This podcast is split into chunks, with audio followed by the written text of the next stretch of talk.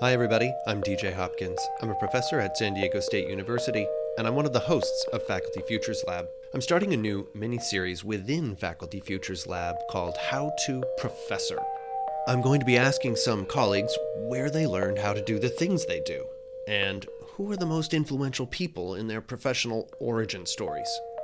In short, I'll be asking professors where they learned how to professor. I hope you'll join us.